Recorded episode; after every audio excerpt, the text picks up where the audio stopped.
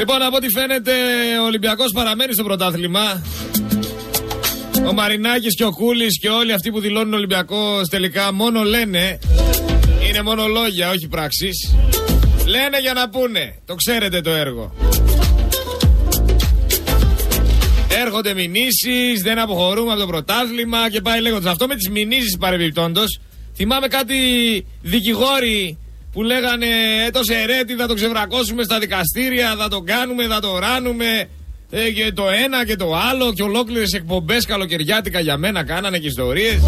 Πού είναι, παιδιά, η μήνυση; Θα πάμε στα δικαστήρια; Άμα δεν μου κάνετε μήνυση για να πάμε στα δικαστήρια, πώς θα με ξεβρακώσετε στα δικαστήρια, ρε; Ψεύτες.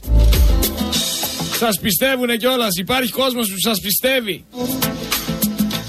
Εγώ ακόμα περιμένω, εδώ είμαι. Το όνομά μου το ξέρετε, ποιος είμαι, ξέρετε. Περιμένω τη μήνυση να πάμε στα δικαστήρια να δούμε τι θα πείτε και τι θα κάνετε. Χλιμίτζουρες, ε χλιμίτζουρες, μόνο στα social media είστε. Μόνο για τα social media είστε εκεί να πουλάτε τον παπά σας, να το παίζετε μάγκες, να σας πιστεύουν εκεί κα 10-20 χαϊβάνια και όλα καλά. Ο εγωισμός σας γεμίζει. Μόνο αυτό καταφέρνετε, τίποτα παραπάνω. Το είχε πει ο Ντοστογεύσκη. Η ανοχή θα φτάσει σε τέτοιο επίπεδο που θα απαγορεύεται στους ευφυείς να κάνουν οποιαδήποτε σκέψη ώστε να μην προσβάλλουν τους ηλίθιους.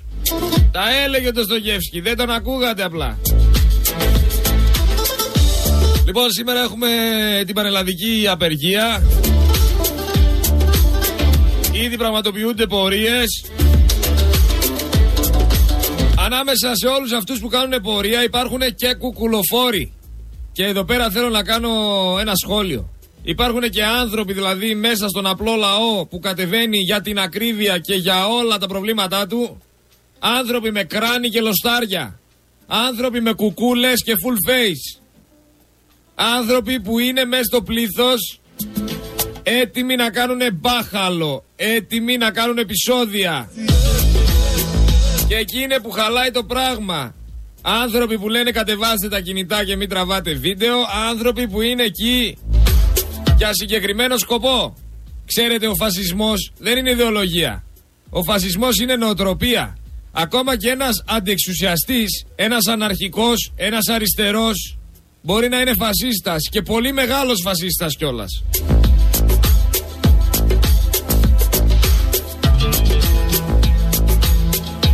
Εκεί χαλάει η πορεία. Και εγώ πιστεύω ότι κάποιοι από όλους αυτούς του κουκουλοφόρους, κάποιοι από όλους αυτούς με τα κράνη και τα λοστάρια είναι της ελληνικής αστυνομίας.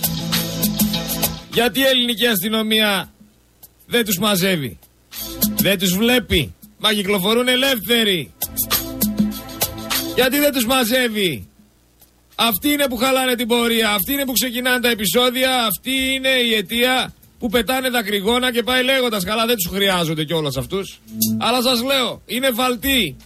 Είναι τα παιδιά με τις κουκούλες που χαλάνε την ελληνική πορεία που κάνει ο κόσμος και ο Κοσμάκης για να έχει λόγο η αστυνομία να τους πάσει το ξύλο.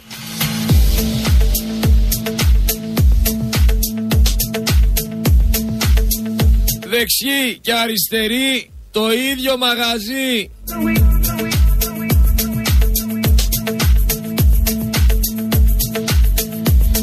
Εγώ σας τα έλεγα, εσείς δεν με ακούγατε. Δεν μιλούσαμε για ποια είναι η λύση για τη χώρα, ποια είναι η λύση για να κάνουμε τι να κάνουμε και λέγατε πορείες και πάει λέγοντας. Και σας έλεγα εντάξει κατεβαίνουμε στην πορεία, κάνουμε τι κάνουμε. Αλλά πετάνε 10 δακρυγόνα, ρίχνουν και 20 κλοπιές και σπάει. Σπάει το πράγμα.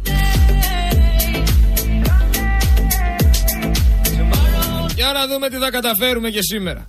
Εγώ μαζί σας. Να δούμε τι θα καταφέρουμε.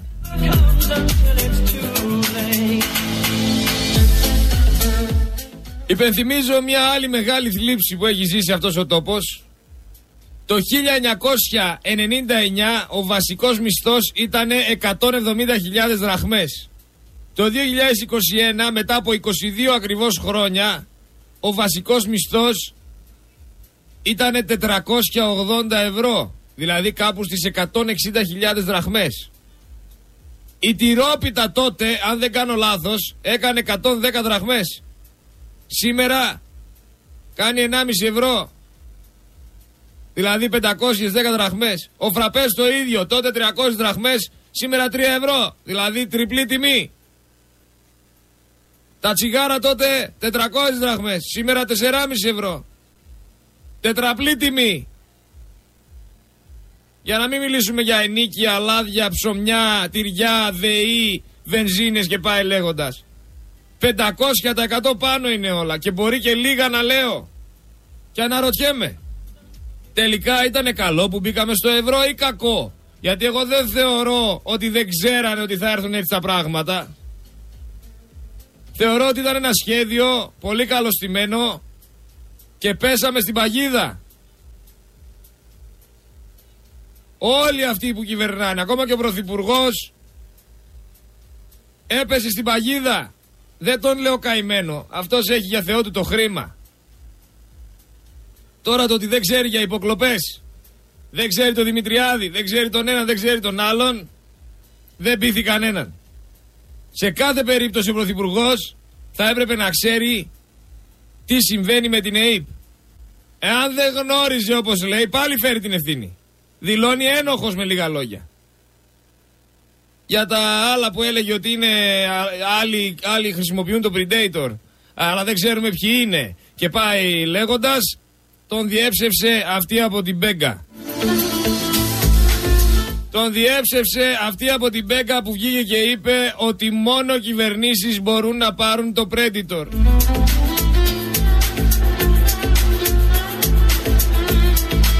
Αλλά ο ίδιος δεν γνωριζόταν και με τον Χριστοφοράκο, αλλά ο Χριστοφοράκος του έκανε τα δώρα. Δεν γνωριζόταν με τον Φρούζι, αλλά ο Φρούζης οργάνωνε φαγητάκια προς τιμή του. Δεν γνωριζόταν με το Μαρινάκι, αλλά έχει διπλοκουμπαριά με την Τώρα. Ε, με λίγα λόγια σε λίγο θα βγει να μας πει ότι δεν το λένε Κυριάκο. Μήπως έχουμε πέσει έξω, δεν είσαι εσύ ρε Κυριάκο, είναι άλλος. Δεν είσαι εσύ ο τύπος που έχει πάνω στο γραφείο του κύπελο που γράφει 39,85%. Να το βλέπουν οι Έλληνες και να θυμούνται τι κάνανε. Ε!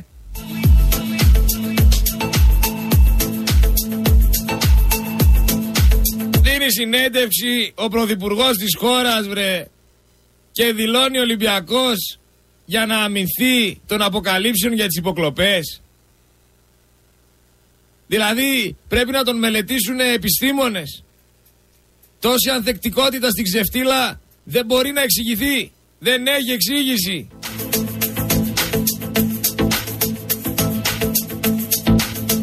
Συγκεκριμένα αυτό που ανέφερα για τα ψέματα που αναφέρει αυτός ο άνθρωπος βγήκε και είπε η Σόφι Ιντβέλτ, η εισηγήτρια της Επιτροπής Σπέγκα, η οποία διέψευσε το Μητσοτάκι σε ό,τι αφορά την αγορά και τη χρήση του Predator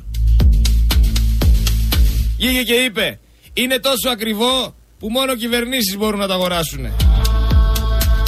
Και συνεχίζει, μη πιστικό λέει το επιχείρημα της κυβέρνησης ότι το χρησιμοποιούσαν ιδιώτες.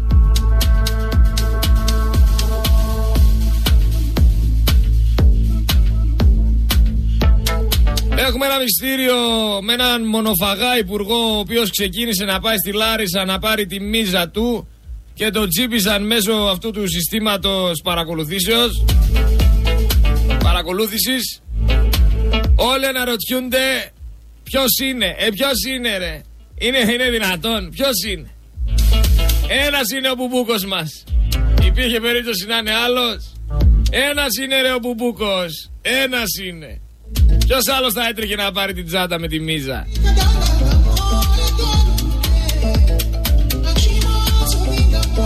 Ένας είναι. Έχω και το ανάλογο ηχητικό στο οποίο κάτι σχολιάζει ο Βαξεβάνης, αυτός ο Σιριζέος, ο, ο προσκυνητής του Τσίπρα. Ο οποίος εντάξει προς το παρόν αντιπολίτευση είναι, έχει βγάλει κάποια πραγματάκια. Για να τον ακούσουμε λίγο, για να τον ακούσουμε λίγο. Τι έλεγε για αυτή τη μίζα. Έλα τα γόρι μου γιατί δεν ακούγεται; Πάμε λίγο φιλαράκι. Τίποτα. Ξανά από την αρχή. Έλα λίγο, έλα. Μαρσαρέτο. Τι γίνεται ρε παιδιά; Ε, κάτσε λίγο, εδώ πέρα έχουμε πρόβλημα.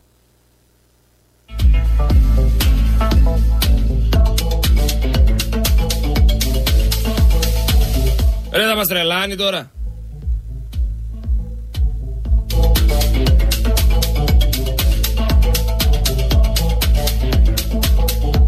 Μάλλον δεν ακούγεται, αλλά δεν ξέρω γιατί. Ρε θα με τρελάνεις, αφού τόση ώρα το είχα εδώ. Το μπλοκάρανε, τι το κάνανε. Τέλος πάντων, δεν πειράζει, θα το βρω το ηχητικό σε λίγο. Κάτι συνέβη και δεν παίζει το ηχητικό εδώ πέρα, κάτι έχει συμβεί. Μήπως το μπλοκάρανε;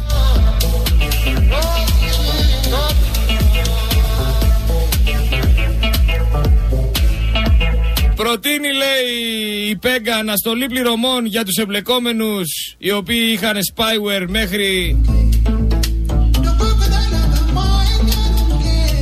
να δεχτούν έρευνα από Europol. Ακούστε τώρα τι συμβαίνει. Άμα συμβεί κάτι τέτοιο που λέει η Πέγκα για αναστολή πληρωμών για όλες τις χώρες που είχαν αυτές, ε, αυτά τα λογισμικά παρακολούθησης, πάει το Ταμείο Ανάκαμψης. Άμα δεν έρθει το, το Ταμείο Ανάκαμψης στην Ελλάδα να δείτε για πότε θα πάνε σε εκλογές. Αν του κόψουν τη μάσα του Μητσοτάκη, δεν φαντάζεστε για πότε θα πάνε σε εκλογές. Θα είναι μια ολική καταστροφή για όλους αυτούς. Μακάρι να συμβούν έτσι τα πράγματα.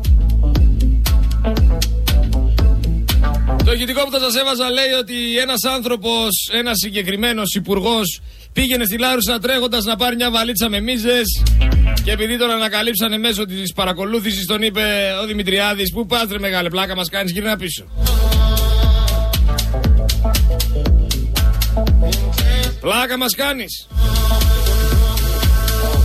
Άμα θέλανε να τελειώσουν αυτή τη διαδικασία Τα πράγματα είναι πάρα, πάρα πολύ απλά Ο δρόμος είναι πάρα πολύ απλός Αλλάζει τον νόμο που απαγορεύει την ενημέρωση από την ΑΔΑΕ όσων παρακολουθούνται προχωράς στην άρση του απορρίτου ώστε να καταθέτουν όλοι όσοι παρακολουθούσε ποιον και γιατί παρακολουθούσε και τελειώνει η φάση. Τελειώνει η φάση. Αλλά υπάρχει εισαγγελέας, υπάρχει ανακρίτρια, δεν υπάρχει. Αν έχετε χρόνο να δείτε τη συνέντευξη της εισηγήτριας της Πέγκα, δείτε την. Ρίχνει φως σε πολλά θέματα. Αυτή είναι πραγματική φιλελεύθερη. Όχι σαν τον Κούλι που το παίζει. Επίσης για τον Χατζηνίκο, για τον κύριο αυτόνα, ο οποίος ε, εντάξει, δεν έχει καμία σχέση από ό,τι φαίνεται με τον Μητσοτάκη. Όλος τυχαία τον διάλεξε για να κάνει συνέντευξη ο Πρωθυπουργός. Αν ήταν ο συγκεκριμένος τύπος κανονικός δημοσιογράφος και δεν ήταν στέλεχος της Νέας Δημοκρατίας. Όταν απάντησε ο Κυριάκος Μητσοτάκης και του είπε ότι δεν έχει σχέση η ελληνική κυβέρνηση με το Predator, το μόνο που θα έπρεπε να ρωτήσει ήταν γιατί δεν επετρέψε να εξεταστούν από καμία επιτροπή είτε της Βουλής, είτε της Πέγκα, είτε ακόμα και από τους ιδιοκτήτες του Πρέντατο. Γιατί δεν το επέτρεψε. Έναν λόγο. Επίσης όπως ανέφερα και χθες, την ώρα που σχολίαζε για το πόθεν έσχες του Πάτσι, θα μπορούσε ο Χατζηνίκος να τον κάνει την εξής ερώτηση. Με το δικό σας πόθεν έσχες τι γίνεται; Γιατί δεν το καταθέτετε;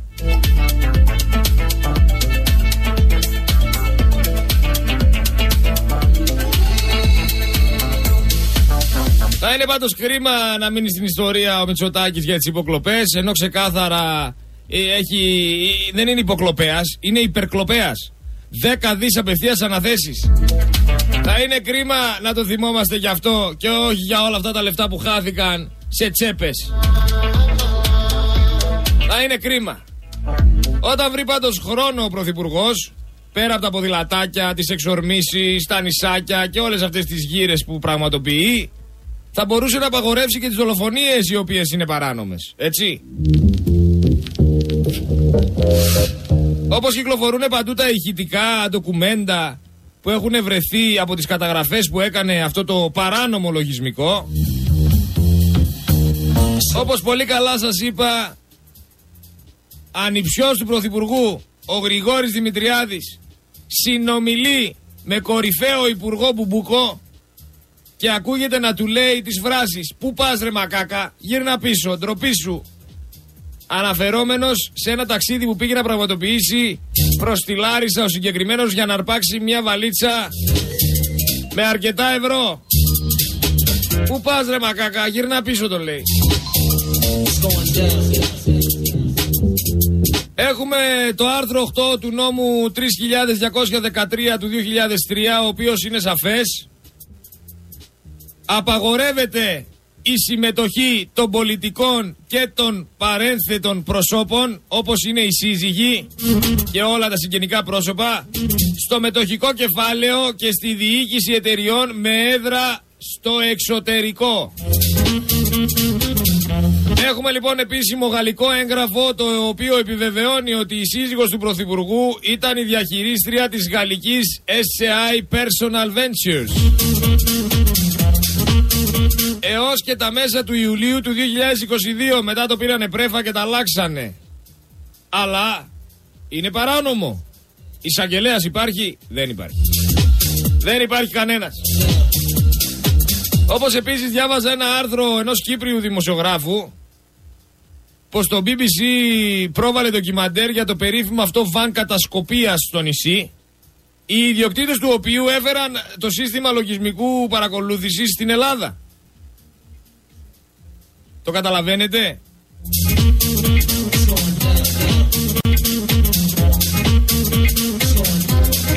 Να σας, σας τα λέω, να μην τα, να μην τα πιστεύετε, είναι απίστευτο.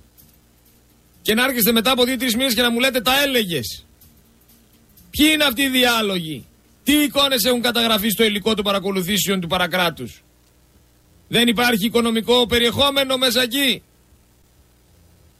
Για να μην αναρωτιέστε γιατί κάποιοι έχουν χάσει τη μιλιά τους. Γιατί κάποιοι έχουν καταπιεί τη γλώσσα τους. Όλα εξηγούνται με κάποιο τρόπο. Και σίγουρα σε αυτές τις συνομιλίες και σε αυτό το υλικό που έχει καταγραφεί Υπάρχουν πολιτικοί που άμα μάθουμε ποιοι είναι και τι κάνανε θα μας πέσει το στόμα. Ραγδαίες είναι οι εξελίξεις και στη δύσοδη υπόθεση του κολονού που έχει συγκλονίσει το Πανελλήνιο καθώς το 12χρονο κορίτσι από ό,τι φαίνεται αναγνώρισε τον Νίκο Ανοχής τον οποίο το πήγαινε αυτός εδώ πέρα ο αλήτης ο κομματάρχης της Νέας Δημοκρατίας ο Ηλίας ο Μίχος.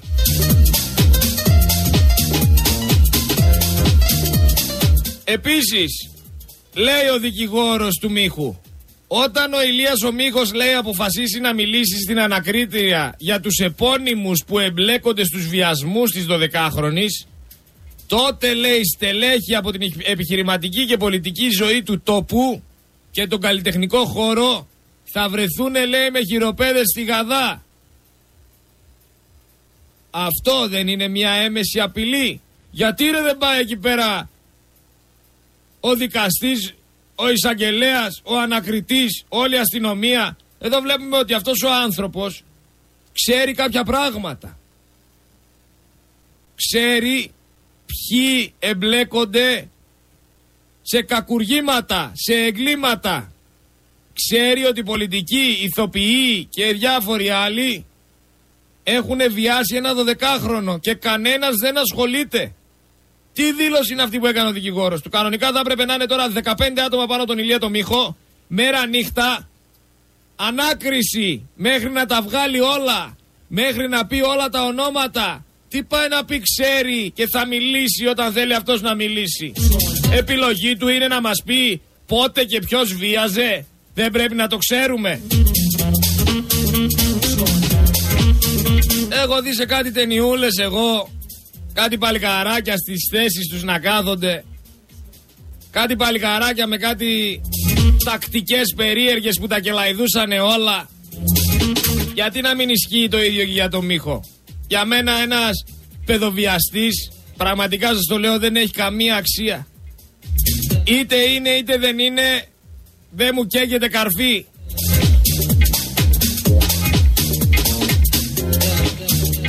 Και πολλή αξία του δώσαμε. Κανονικά θα έπρεπε να τον έχουν έτοιμο.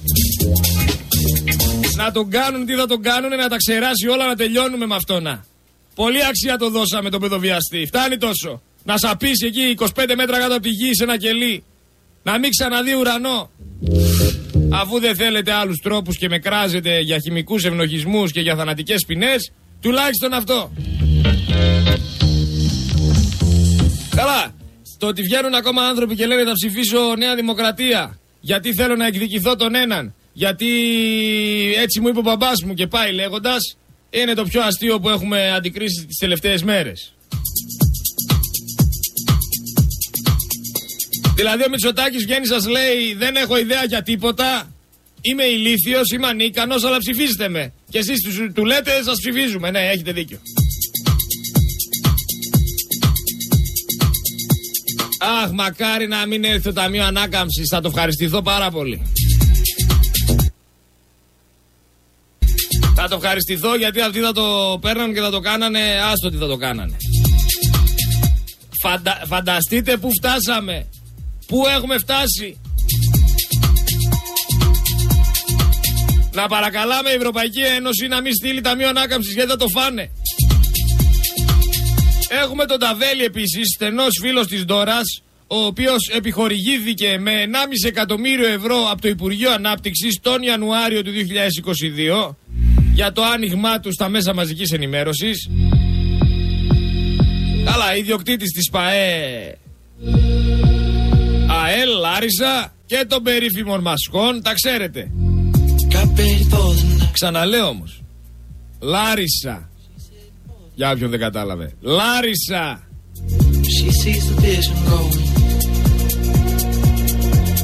Με το που αποκαλύφθηκε αυτό το μιζοτάξιδο στη Λάρισα, ξεκίνησαν και κάποιες απειλές για 20 χρόνια φυλακή.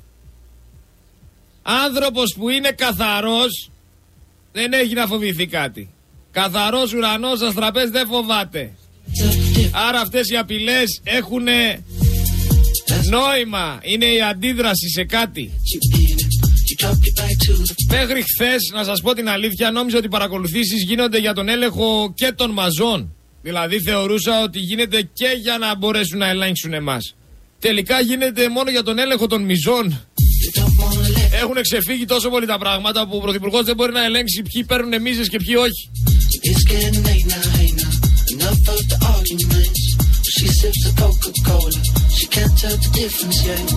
Πόσοι καταστράφηκαν όμως οικονομικά εκεί πέρα έξω; Πόσοι έχασαν φίλους, γνωστούς, οικογενειακά πρόσωπα, συγγενείς και πάει λέγοντας; Πόσοι ξεχάσανε πώς είναι να λες ζω και έχουν μείνει στο υπάρχο. Και όλα αυτά γιατί το καλοκαίρι του 2019 πήγανε για μπάνιο και δεν ψήφισαν. Όλα αυτά γιατί πέσαμε όλοι μαζί σε ένα καζάνι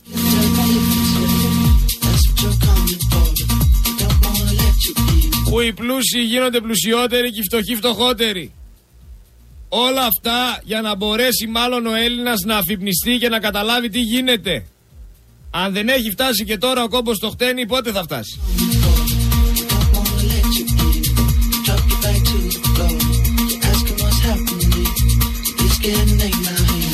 Έχει τελειώσει ο Μητσοτάκης, καταλάβετε το. Ο Παπαχρήστος κάνει λόγο για λίστα 106 προσώπων που παρακολουθούσε ο Μητσοτάκης. Καλά σας είπα πριν λίγες μέρες πως θα είναι ευκολότερο να καταγραφούν εκείνοι που δεν παρακολουθούσε παρά αυτοί που παρακολουθούσε. Πλέον δεν έχει αφήσει και κανέναν. Αλλά πραγματικά αν πάει σε εκλογές, σας το λέω, σας το δηλώνω εδώ στον αέρα του Focus FM 103 και 6. Αν πάμε σε εκλογές κάποια στιγμή όταν αποφασίσουν να πάμε και μπει ο λαός και ψηφίσει αυτόν τον ανίκανο, τον άχρηστο, τον ψευτολουδοβίκο. Και ξαναβγεί μόνος του αυτοδύναμος, εγώ φεύγω για άλλη χώρα. Κρατήστε το. 9 Νοεμβρίου 2022 να το έχετε.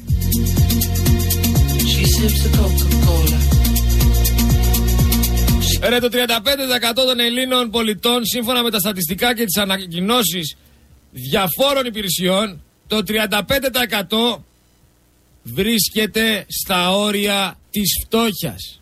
Το 35% και υπάρχει ακόμα κόσμος που υποστηρίζει αυτούς τους απατεώνες αυτά τα καθήκια. 20 χρόνια φυλακή σε όποιον πηγαίνει στη Λάρισα. Άλλοι μιλάνε για Λάρισα, άλλοι μιλάνε για Κολονάκι, άλλοι για Γλυφάδα, άλλοι για Πανόραμα, άλλοι για Δεδροπόταμο. Όπως και να έχει, τουλάχιστον σήμερα ο λαός βγήκε στους δρόμους αν και πιστεύω ότι την ίδια κατάληξη θα έχει όπως το έχω ξαναπεί Στείλαμε τουλάχιστον ένα μήνυμα σήμερα Όπως και να έχει κάποια καταστήματα γνωστών αλυσίδων Είναι ανοιχτά Πήρανε και την επιχορήγηση από το κράτος Κάτι φούρνη Κάτι κολλητάρια του Άδωνη και του Μητσοτάκη. Σίγουρα ξέρετε όλοι ποιοι είναι όλοι αυτοί που περιγράφω. Και άμα δεν ξέρετε, ψαχτείτε λίγο. Ποιοι πήραν εκατομμύρια από το κράτος για να ορθοποδήσουν μετά την πανδημία. Και άμα αυτό δεν ήταν ένα έμεσο λάδωμα για να ξαναψηφίσουν Νέα Δημοκρατία, τότε τι ήτανε; Γιατί οι συγκεκριμένοι φούρνοι με τα ωραία τα τσουρέκια δεν έχουν ανάγκη τώρα από επιχορηγήσεις, εκατομμύρια κόβουνε. Ήταν ένα, μια φιλική συμμετοχή της Νέας Δημοκρατίας για να τους στηρίξει. Για όλους τους υπόλοιπους που ψηφίσατε Μητσοτάκη για να σας σώσει και μετά από τρία χρόνια τρέχετε να βρείτε τι προϊόντα έχει το καλάθι της νοικοκυράς, πώς νιώθετε γι' αυτό; Νιώθετε εντάξει, νιώθετε γεμάτοι, νιώθετε ευχαριστημένοι. Για τους βιασμούς, για την εγκληματικότητα, γιατί δεν σχολιάζετε τίποτα. Δηλαδή τώρα τι θα γίνει ρε παιδιά; Όλες οι γυναίκες θα είναι υποψήφια θύματα βιαστών επειδή κάποιοι δεν θέλουν να, να βάλουν αυστηρά μέτρα; Πλέον έχει ξεφύγει η κατάσταση. Καθημερινά συμβαίνει κάτι. Καθημερινά έχουμε κάποιον να βίασε το παιδί του, να βίασε τη γυναίκα του. Και εγώ θεωρώ ότι αυτά βγαίνουν στην επιφάνεια για να αρχίσει ο κόσμος να θεωρεί δεδομένο ότι δεν ήταν μόνο ο Ηλίας ο Μίχος της Νέας Δημοκρατίας. Ξαναλέω, χημικός ευνουχισμός.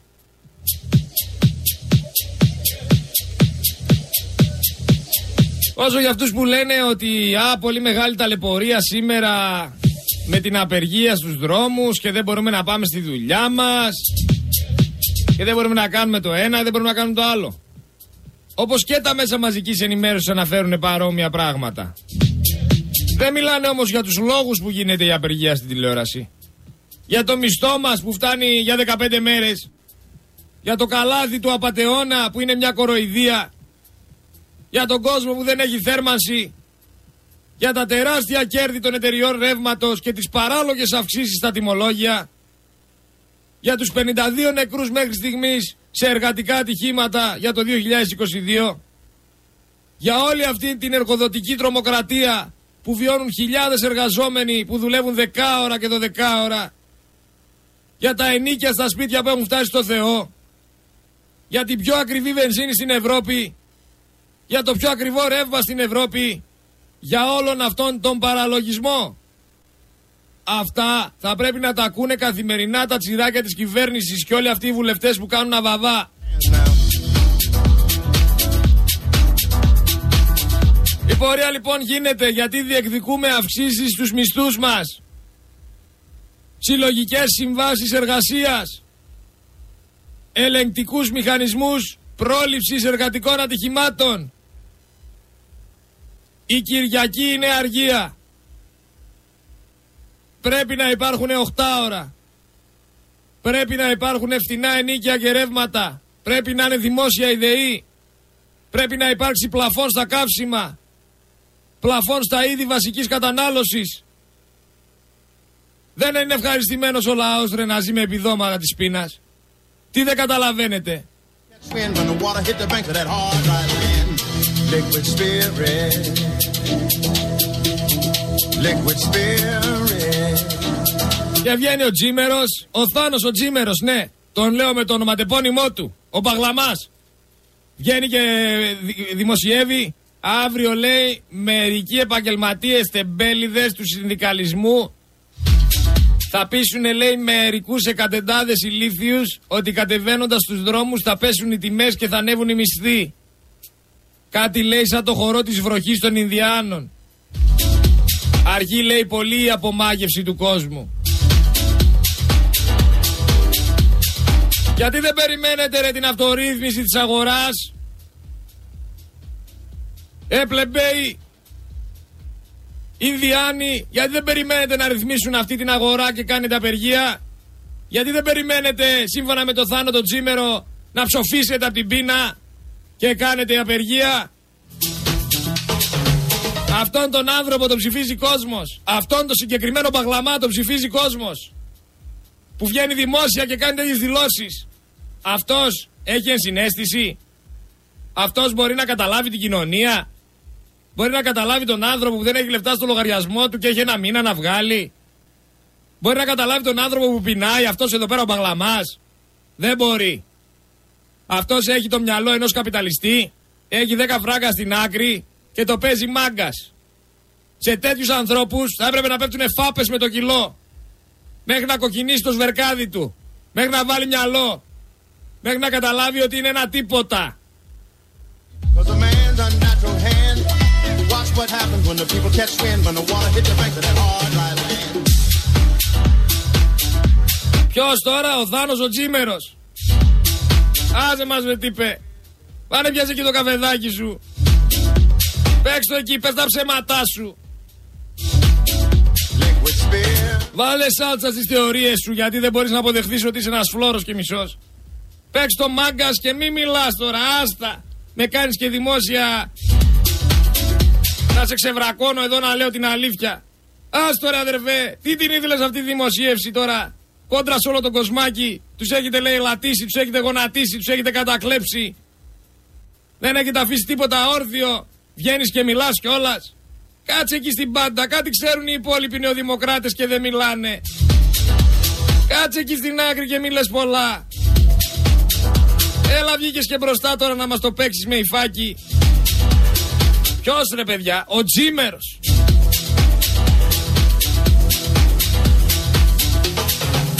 Γιατί δεν βγήκες να γράψεις, ρε, ότι είναι αλήτες όσοι κάνουν ε, απεργία και δεν μπορείς να πας τη δουλειά σου, να πάρεις το μισθό σου, να κάνεις τη ζωή σου; Γιατί δεν το έγραψες έτσι και το γράφεις έτσι περιληπτικά, το παίζεις μάγκας. Λοιπόν, 2-3-10-506-76, 2-3-10-506-77, 20 λεπτά νωρίτερα σήμερα οι γραμμές. Μπορείτε να στείλετε και το μηνυματάκι σας στο Viber στο 6907 483 484 ή στην προσωπική μου σελίδα στο facebook Σερέτης Γρηγόριος, ψυχολόγος, ψυχοθεραπευτής. Επαναλαμβάνω 2310 500 676 2310 500 677 οι γραμμές.